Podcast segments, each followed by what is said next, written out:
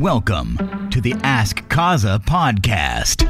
Hey, CAZA, this is Joseph Hoagland, and I was curious uh, what do I need to know and what do I need to do to uh, to make an offer on a foreclosure? Excellent question. In fact, I was talking to one of my associates about that very thing earlier this uh, this week, and um, the reality is the process uh, when making an offer on a foreclosure is not all that different from a regular.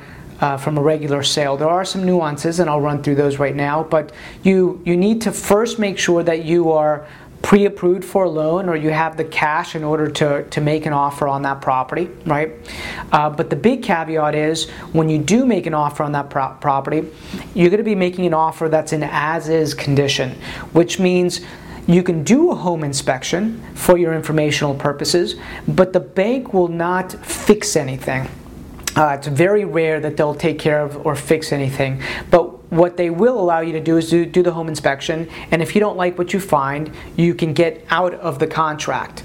Uh, so that that's the biggest difference. Where with a retail sale, you can uh, make an offer, you then negotiate on home inspection items, you come to an agreement on those home inspection items, and then you move on to settlement. With this, it's an as-is type of uh, sale.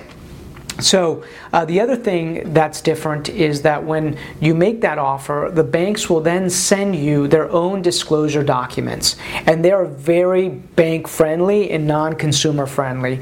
And they essentially say, we don't, we don't warrant anything, we don't, uh, we don't. Um, uh, you know, we have no knowledge of anything, which they don't, right?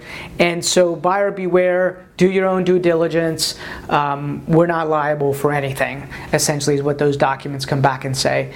And so, you just need you just need to know that, right?